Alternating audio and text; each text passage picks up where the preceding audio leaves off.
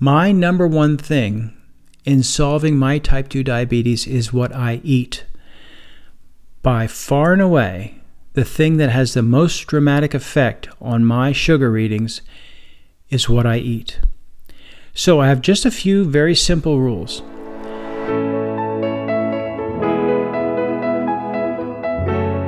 Hi, and welcome to the Solving Type 2 Diabetes podcast. I'm Tom, and I'll be your host as I share what I'm doing in my daily life to solve my type 2 diabetes. Listen in as I share the food, movement, and tools that I'm using each day. This podcast is intended for entertainment purposes only. For a full transcript or to follow the Solving Type 2 Diabetes podcast on social media, please head over to solvingtype2diabetes.com for all those links and more. Now, on to the show.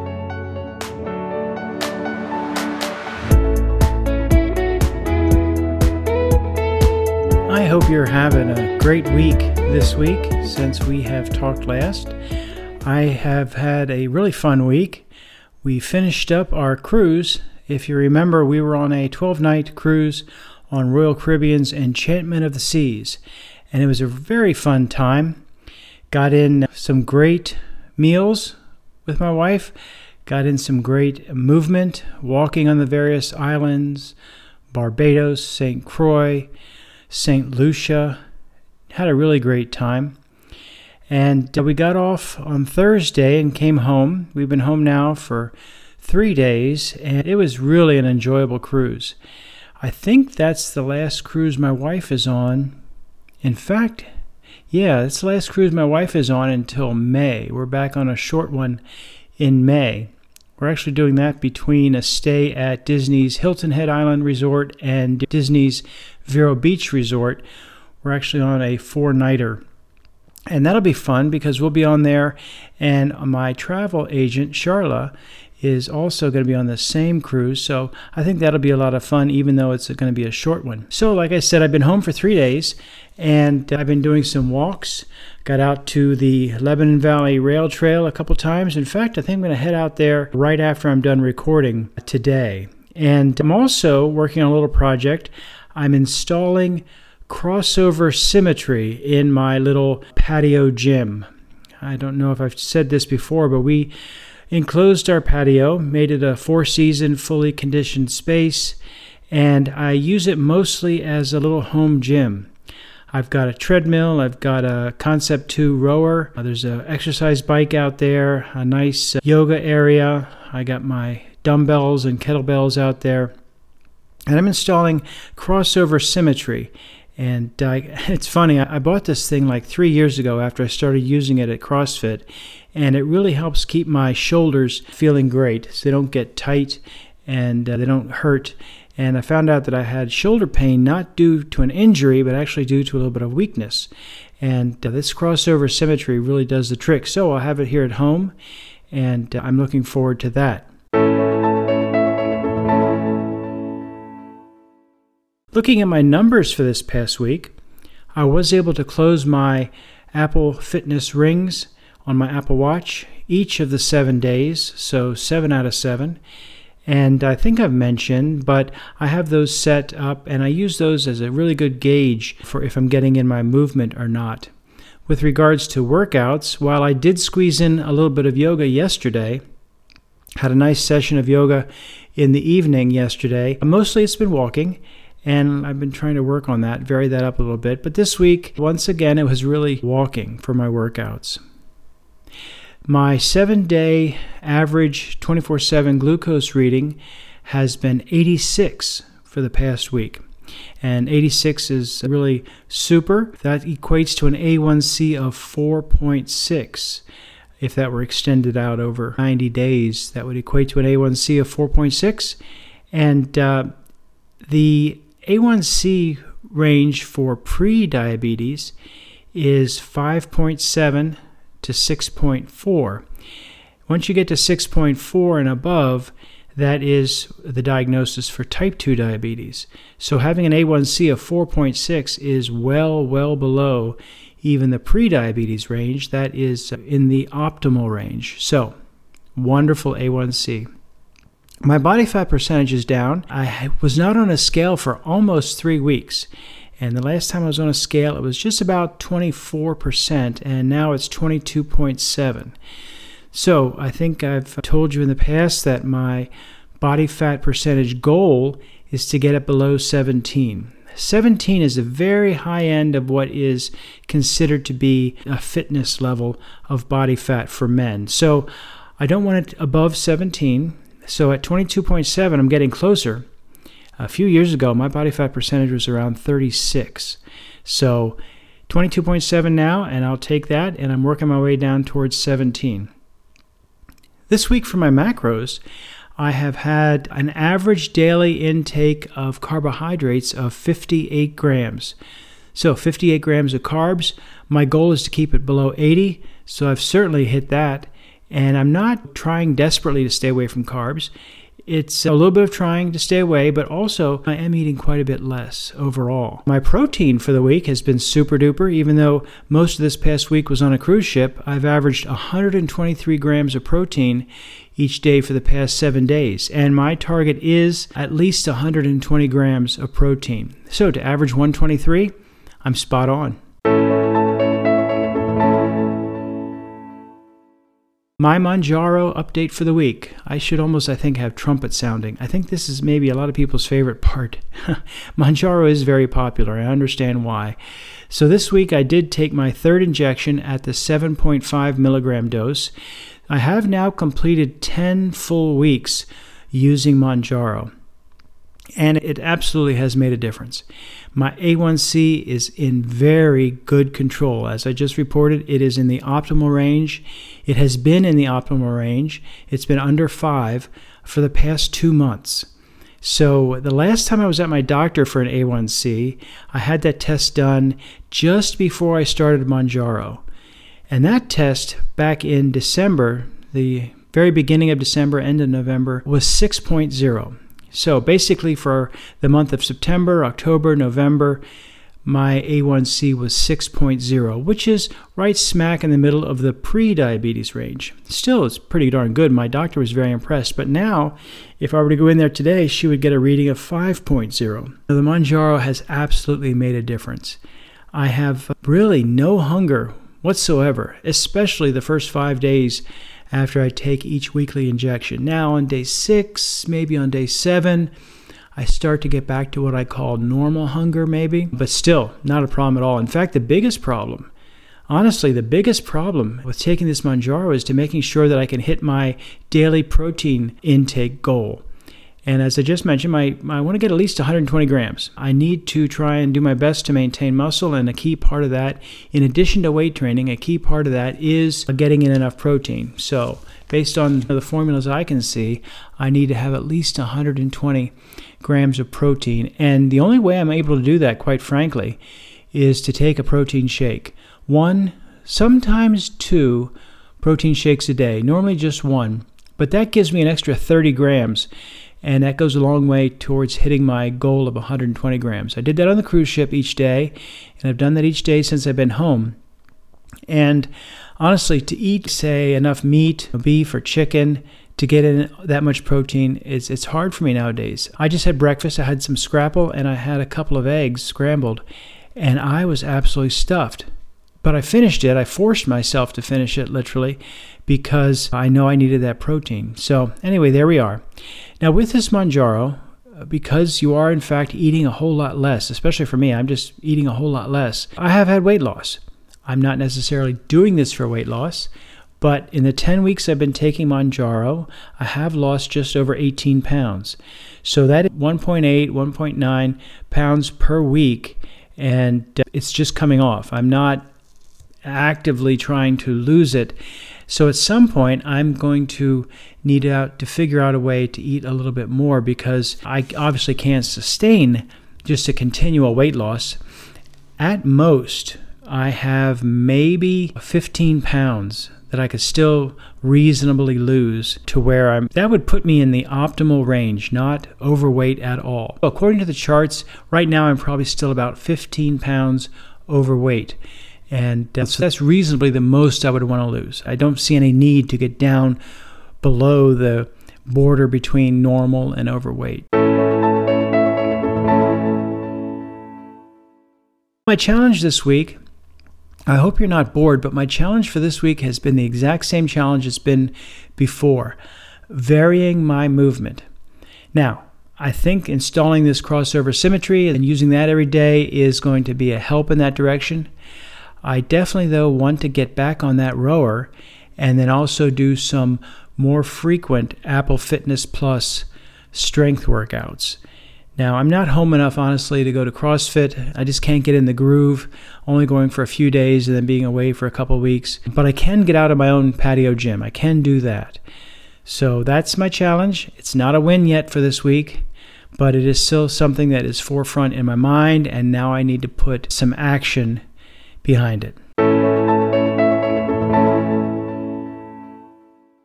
Okay, well, let's look at the news.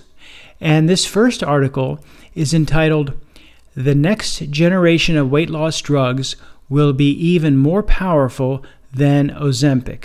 Now, I'm covering this again because Ozempic is actually a drug that was prescribed for type 2 diabetes. Like I said, it obviously does have this weight loss effect because you're not eating as much. But this article was written by someone that I've started to follow. He has a podcast with his brother. The podcast is called Docs Who Lift. So he is Dr. Spencer Nadolsky, and he is a medical doctor, an MD, who specializes in obesity disease. And what he goes on here to say in this article, it's a very interesting article. It's very light. It's not filled with jargon. It's stuff you can absolutely understand. And he talks about how Ozempic has a GLP 1, glucagon peptide 1 agonist. And what that means is that it tells you, it makes your body think that it has that peptide being released in its body, but it is naturally produced by the intestines and it sends those satiety signals to your brain. So, by injecting this Ozempic or Wegovy, it's the same medication, just different dosages. And by injecting this, it makes your body think, your brain think, it's getting satiety signals from your intestines, when actually you necessarily not might not have eaten anything. But now the difference between Ozempic and now Mounjaro, the one I'm using, is that in, in addition to the GLP 1, it also has a GIP agonist, which is glucose dependent insulinotropic polypeptide. That's a mouthful. But just realize that this helps your pancreas secrete a little bit more insulin when it thinks you've taken in excess sugar. So this glucose agonist helps your body deal with the sugar you have. Now, it doesn't just pump insulin into your body, and this is something that I think people are confused upon. Only if you ingest sugar, carbohydrates, glucose, does it help produce this insulin. So, it's not just going to raise your insulin levels unless you're in fact eating excess levels of carbohydrate. And so I try and keep my carbohydrates low. I don't necessarily totally avoid them. If you saw my meals that I posted while I was on the cruise ship, I post my meals sometimes to Instagram stories. And if you follow me there, you saw that I had hamburgers with a bun. I had dinner roll with my dinner a lot of times. So I'm not just completely avoiding carbohydrates, but I do like to keep them low because I don't want a lot of insulin in my body because I think eventually you're going to wear out your pancreas, especially for people like me with type 2 diabetes who clearly have been abusing their pancreas their whole lives. This way, if you're not eating a whole lot of carbs, you're not producing a whole lot of insulin. So, anyway, what's the purpose of this article? This article goes on to say that the drugs that they're testing right now actually have a third agonist. So, this new drug is going to have even a third agonist against glucagon. So it's like Mounjaro, but instead of just having two agonists, it has three. And that they think will allow people to burn more calories. In other words, boost up their furnace and burn up more of this excess sugar that they might have, excess fat that they might have, and to use that up a little faster than without it. So it, it just signals your body to, to burn more energy. So, this new one that's supposed to be out maybe late summer, early fall, and they think because the drug manufacturer Eli Lilly is going against approval, going for approval for both weight loss and type 2 diabetes, and it might be available from the very beginning as a treatment for both diseases, both the disease of obesity and also the disease of type 2 diabetes. So, read that article, very interesting. It talks about what's coming next as far as medication to help these diseases. Okay, this next article is called Are SGLT2 inhibitors the next blockbuster drug? So, SGLT2, now I'll try sodium glucose cotransporter 2 inhibitors. So it inhibits, it reduces the sodium glucose cotransporter 2. What does this mean? What this means is this drug, and I take it, by the way, it's the Farxiga is the brand I take. But this drug works in your kidneys. So, unlike Mounjaro, which works in your brain and your pancreas and your liver, this works in your kidneys and it takes the sugar that's already in your blood. You ate a hoagie, or you ate a cinnamon bun, or you ate breakfast cereal, or whatever. So you got a bunch of sugar in your body, a bunch of carbohydrates turned to sugar. Once that passes into your blood, and once your blood passes through your kidneys, a natural thing your kidney does is filter some of that sugar out. However, it then immediately puts most of it right back in your blood. So it doesn't keep the sugar out of your blood. It does take it out, but then it puts it right back in. So what this medication does, this SGLT2 inhibitor, it keeps the sugar out of your blood and passes it to your bladder. So you get rid of it. So instead of putting the sugar back in, you now are passing out this excess sugar. So you can see why this is helpful. But now what they're finding is that this does a lot more for you than just that surface level action of getting rid of excess sugar. They say that it can also help slow or prevent people with kidney disease, renal disease, from having to take dialysis. It slows the prevention of this disease of the kidney disease and it reduces kidney disease related hospitality and mortality. So they're finding that this can be a great benefit not just for people with type 2 diabetes, but for people who have renal disease for other reasons. It can also, they say, help with cardiovascular disease. So, near heart failure, infarction, those types of things, it reduces overall death from those cardiovascular incidents by taking this SGLT2 inhibitor. So, they're doing some great studies. They're finding out that this might be what they're calling the next blockbuster drug. Even though it's been around for a while, they're now realizing that it has other side benefits. So, read that. That's a great article. All right, enough with medicine. Here's one that I think you might like. Secret Apple Project tracks blood sugar using Apple Watch. You probably know by now that I absolutely love my Apple Watch. But what they're talking about here is that Apple has now entered a proof of concept phase for a confidential project dubbed E5. What they're saying they're now on the verge of being able to do, in other words, they're testing this as a proof of concept already, is having a non invasive glucose monitor. So you all know that I wear my continuous glucose monitor. In fact, I just put a new one on today. And that is injected into your skin just subcutaneously right into the skin layer. And that monitors your blood sugar by just removing small amounts of that interstitial fluid between your cells and checking how much sugar it has in it. They're saying that this top secret Apple project will actually use small lights, technically lasers, but just small lights that go through your skin. Currently, they use that for checking oxygen levels and respiration and also pulse. So sometimes, if you have an Apple Watch, you might see a green light shining underneath it or a red light shining underneath it. This would yet be another light that simply shined under your watch into your skin.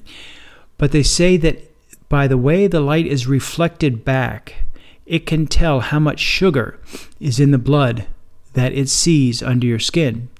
So, this would be absolutely fantastic. Simply by wearing your Apple Watch, you could get a continuous blood sugar reading. Now, this is not coming out this year or next year, but it is moving forward and they are perfecting this technology. So that is certainly something to look forward to. No more buying of a continuous glucose monitor every two weeks. I'd be all for that. Even if the Apple Watch, heck, it could cost even, I don't know, a $1,000 more than it currently does. And if it lasted two or three years, it would still be much, much cheaper than buying these continuous glucose monitors. So I'm excited about that. Stay tuned for that. Okay, this last article is, uh, and I think this might be a little trend here I'm doing, including some food articles each week. But this last one caught my eye. Eight roast chicken recipes to fill your home with enticing aromas. Heck, who doesn't want that? So, this article, and just like all the articles, the links for the article will be in the show notes and on the website, solvingtype2diabetes.com and you can look up these articles and check out these recipes. I'm going to read the recipes here for you real quick, and I can't sit here and make them for you, but I can read them and I'll tell you that the pictures look great. All right, here they go eight recipes pimento rubbed roast chicken, spring chicken in a pot, better brined roast chicken sheet pan chicken with Hasselback potatoes and Brussels sprouts. There's a whole meal on a sheet pan. One pan roast chicken and potatoes. Oh, that looks good. Maple mustard roasted chicken. Adobo spatchcocked chicken. I guess spatchcocking is a way of cutting the chicken and laying it open flat. Sumac roast chicken with carrots and chickpeas. Ooh, that looks like a crock pot recipe. So, anyway, this article will link you to eight great recipes, and it's an article from the Washington Post, and their food section is usually pretty good. So, I hope you enjoy that one.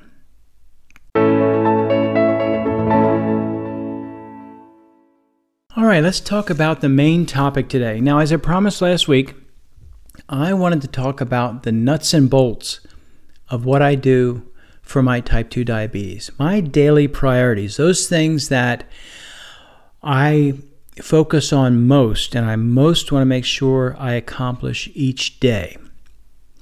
Now, if you follow me on social media, you know that each day I post various statistics in my Facebook and Instagram stories. Now, if you don't follow me on social and you want to, go over to the website, solvingtype2diabetes.com, and you'll see links there for all my social media. I've got Facebook, I've got Instagram, I've got Twitter, I've got TikTok. But the things I post every day specifically are in my stories on Instagram and Facebook. And each day you'll see there that I post my continuous glucose monitor readings for the past 24 hours. I post all my macro intake for the last 24 hours. I post my Apple Fitness rings, my sleep, and sometimes I'll post a few pictures of food, especially if I've eaten in a restaurant and the presentation looks really nice. So, these, as I guess you can imagine, are my daily priorities, the most important things I do to solve my type 2 diabetes. And since September, and especially since December, my type 2 diabetes has been under very good control. So I cannot say that these will work for you. I am just an experiment of one. I'm not your doctor. I'm not your nutritionist or your sports coach, but I can just share now what works for me. So let's get started. My number one thing in solving my type 2 diabetes is what I eat. By far and away, the thing that has the most dramatic effect on my sugar readings is what I eat. So I have just a few very simple rules. The first rule, or if you want to say goal, is to stay below 80 grams of net carbohydrates each day. So I use MyFitnessPal. And I do weigh and measure my food. I track everything I eat and I log it into MyFitnessPal. This helps me tremendously. So I plan out my day of eating. In fact, last evening when I was sitting there watching the news, I planned out what I was going to eat today. And I made sure that it would fit my goals. The number one goal, the thing that most, more than anything else, and I can prove this with what I've done over the months and years, is staying below 80 grams of net carbohydrates. Now, that's while I am in my current phase. It could be, because I cannot lose weight forever, but it could be that I might need to bump that up a little bit. Not too much, because again, I don't want that insulin just pumping throughout my body trying to get rid of those carbohydrates. So that's number one. The second thing I do after not exceeding 80 grams of carbohydrate is making sure I get at least 120 grams of protein. Okay? Not more than 80 grams of carbohydrates and at least 120 grams of protein. Now, these things don't have to be perfect every day. I like to see a weekly average to tell how I'm doing. But I do have those targets in my MyFitnessPal and so I can see when I'm about to exceed it, if I have overeaten in a certain category or undereaten, like for protein, for example, and I will adjust what I plan to eat. I don't find it helpful to just simply eat a bunch of stuff and then log it. Because once you've eaten it, you can't make adjustments. So I do plan what I eat to, I'd say 85, 90% of the time, I am logging what I'm eating actually before I eat it. So, with regards to nutrition, which is for me the number one thing that I do to help my blood sugar levels, not more than an average of 80 grams of carbs each day, and at least an average of 120 grams of protein each day. And I am proactive in using my fitness pal. All right, number two. Number two, I do try and close my rings. Now, I don't have to be perfect with that. I think that can lead to being, I don't know, obsessive with it, at least in my case. So while I do every once in a while have a streak going, in fact, I just realized that for the month of February, I've closed my rings every day so far, and today's the 26th, which means I have to close them for the next two days. That's just how I am, so I have a perfect month. But then, sometime during that first week of March, I will intentionally not close my rings one day because I don't want to set myself up for having to, oh my word, now I have to have a second month. Now I have to have a third month. No, I don't do that. I try and close my rings at least five times each week. I probably average about six. But for whatever reason, in February, I've been closing them every single day. So, two more days of that, and then I will intentionally take a break.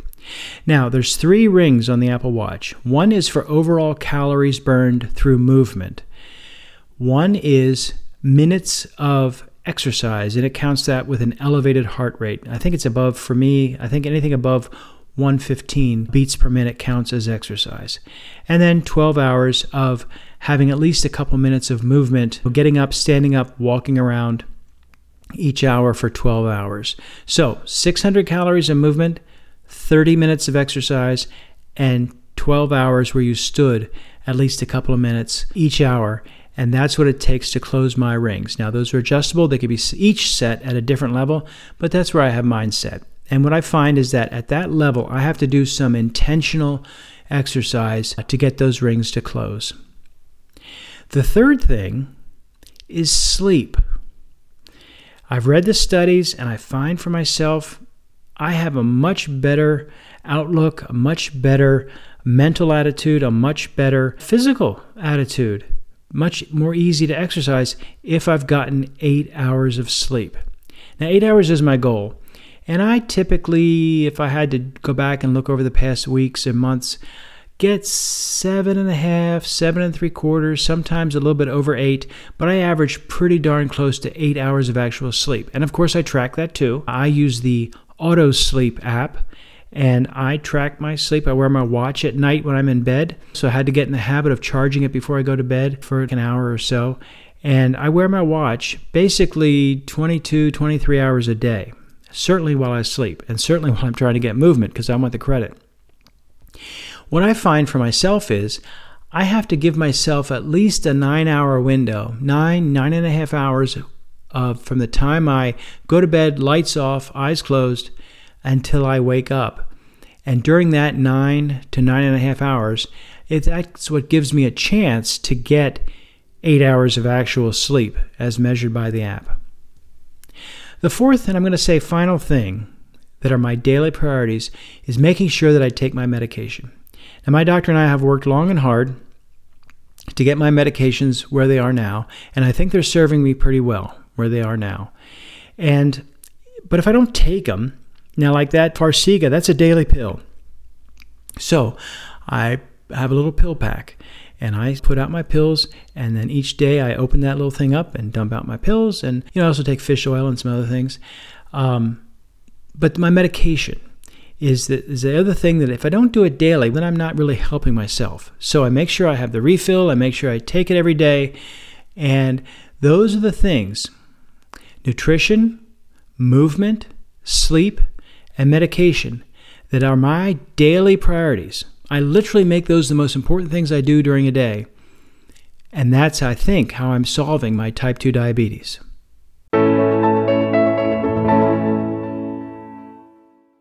All right, so we are ready for your questions, and I am so excited. I'm happy we got two questions in this week. That always makes for a great day when I see somebody write in. Now, this first question came in from the website.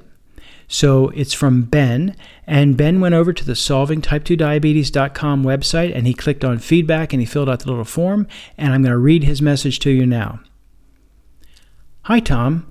I enjoy listening to your weekly updates and information. I've been wearing a CGM, the Libre 3, for about 60 days now, and I'm learning a lot about how my meal choices affect my body. Well, that's great. How long did you find that your monitors last? I'm not getting the 14 days that they claim they should last. Sometimes I see them start to read extremely low after 7 to 9 days. I recall you mentioned that you get yours from a company without a prescription. Well, that's not accurate, but we'll get to that in a second. Can you share that information with me? Ben, thanks so much for writing in. I appreciate the fact that you took the time and you asked me a question. And I did email Ben back directly a few days ago. But I'm going to go over what I told to Ben for everybody's benefit here. And uh, Ben wears the Libre 3, right, which is the latest Freestyle Libre 3. That's the latest CGM now to come out from this company. And I'm currently using the original Freestyle. It's called the Freestyle 14 Day. It's before they had a 2 or now they have a 3. The 3 just came out this year, late 2022.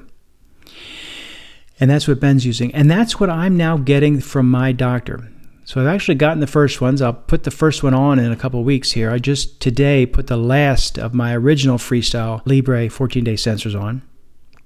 But I'm getting them now from my doctor. So now I pay a $75 a month copay with my insurance, and I think I'll be using the Libre 3s for a while. Now, the company that I had previously been getting them from is called NutriSense. N U T R I S E N S E. And they're a telemedicine company and they have a doctor and they did write a prescription. So Ben thought that I was getting them without a prescription, and that's not correct. I just got a prescription from the telemedicine doctor who's associated with this company, NutriSense, rather than my own primary physician. Because at the time, my health insurance did not cover these CGMs for type 2 diabetics. They do now. And that's why I'm now getting them from my doctor. So that's the information he asked for. He asked about the where I got them from. Now, something I want to let you everybody be aware of, and there are many companies out there now. I just did a search and I found at least six companies that use telemedicine and will prescribe you CGM. But they're not cheap. They typically do not take any health insurance. They simply pay cash so I had to get a 12 month commitment. And I actually got CGMs from them for about 20 months altogether so far. And then just this last month, I switched over to getting them from my doctor.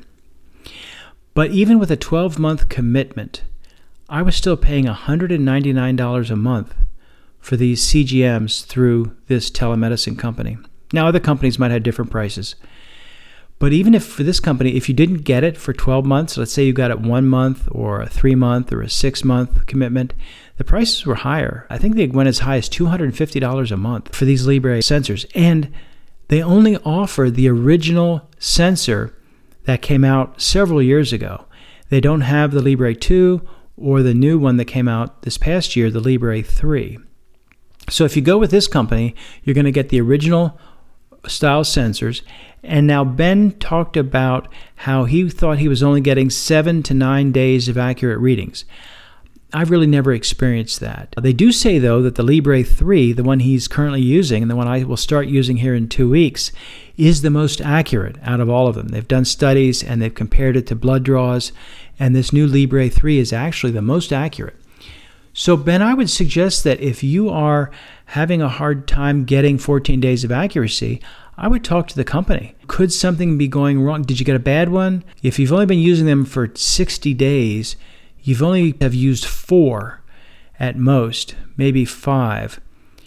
So you say sometimes you see them start to read low after seven to nine days. So could you have gotten one or two bad ones? It's possible. I have personally have not experienced that. I did have a sensor one time that did not work from the beginning. It just it seemed to be dead on arrival. And I called my company and they replaced it. I had another sensor that just stopped after like 10 or 11 or 12 days. I don't remember exactly. And again, I called and they replaced it. So if you got a one or two bed, I never had one just read low. You might want to talk to your doctor, talk to the company. Could you perhaps be applying them wrong or bumping them severely or I don't know, but I would check into that. I certainly would not recommend, of course, I can't tell you what to do. I would not recommend if you're using the Libre 3 to go back to use the original Libre, the Freestyle Libre, because those are known to be less accurate than what you're currently using. I hope that's helpful, and I certainly do appreciate your question. Now, here's the second question. Now, let me tell you, this second question came in as a comment in Instagram. Now, I certainly appreciate the comments, certainly appreciate the feedback.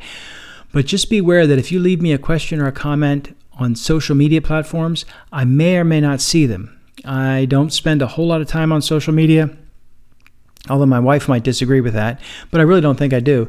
So if you want to send me a question or a comment, there's really two ways to do it. One is just simply send me an email directly, tom at solvingtype2diabetes.com. That'll just send me an email directly, and I'll absolutely get that right away. The other way, and I still get an email, but the other way you can do it is go to the website, solvingtype2diabetes.com, click on feedback, and you can fill out the form like Ben did.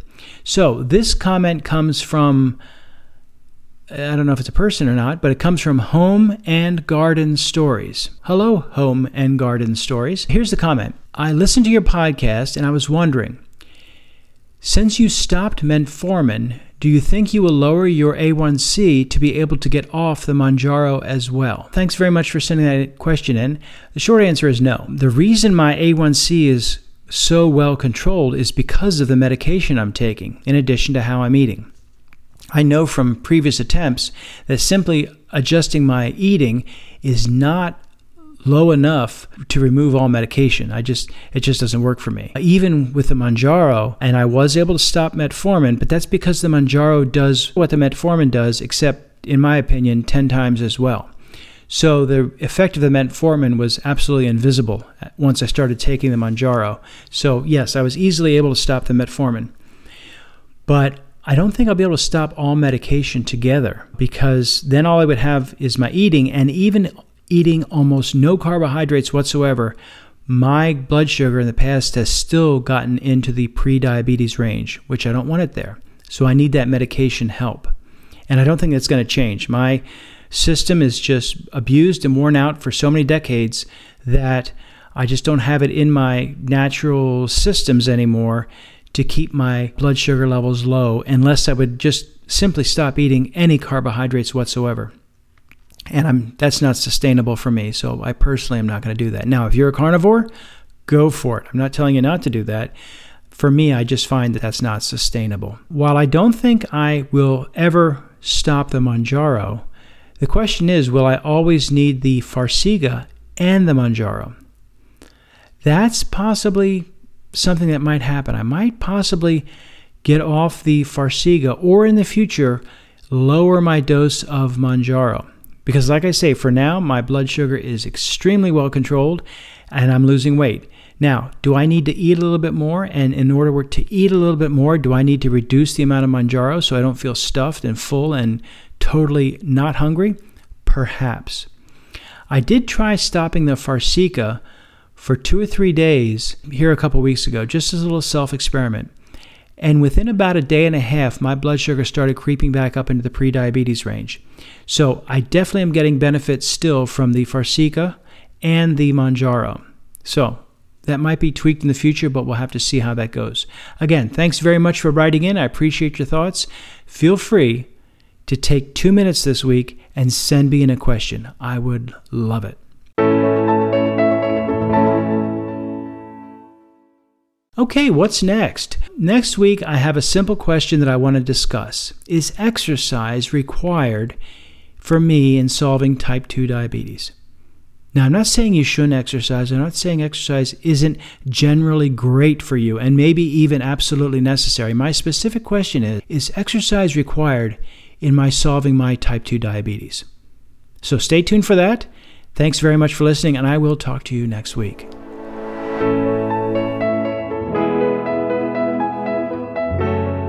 Well, that wraps up another episode of the Solving Type 2 Diabetes podcast. I hope you found it valuable. Please follow and leave a five star review as it helps other people find the podcast. By subscribing, you ensure you won't miss the next episode. You can always get a full transcript of the episode at solvingtype2diabetes.com. There, you will also find the links to leave feedback and links to follow on social media. I'm very interested in hearing from you with comments and suggestions. Thanks very much for listening. Please remember that everything I share is just from my own personal experience and should not be taken as medical or health advice. Please consult your own medical professionals. This podcast is intended for entertainment purposes only.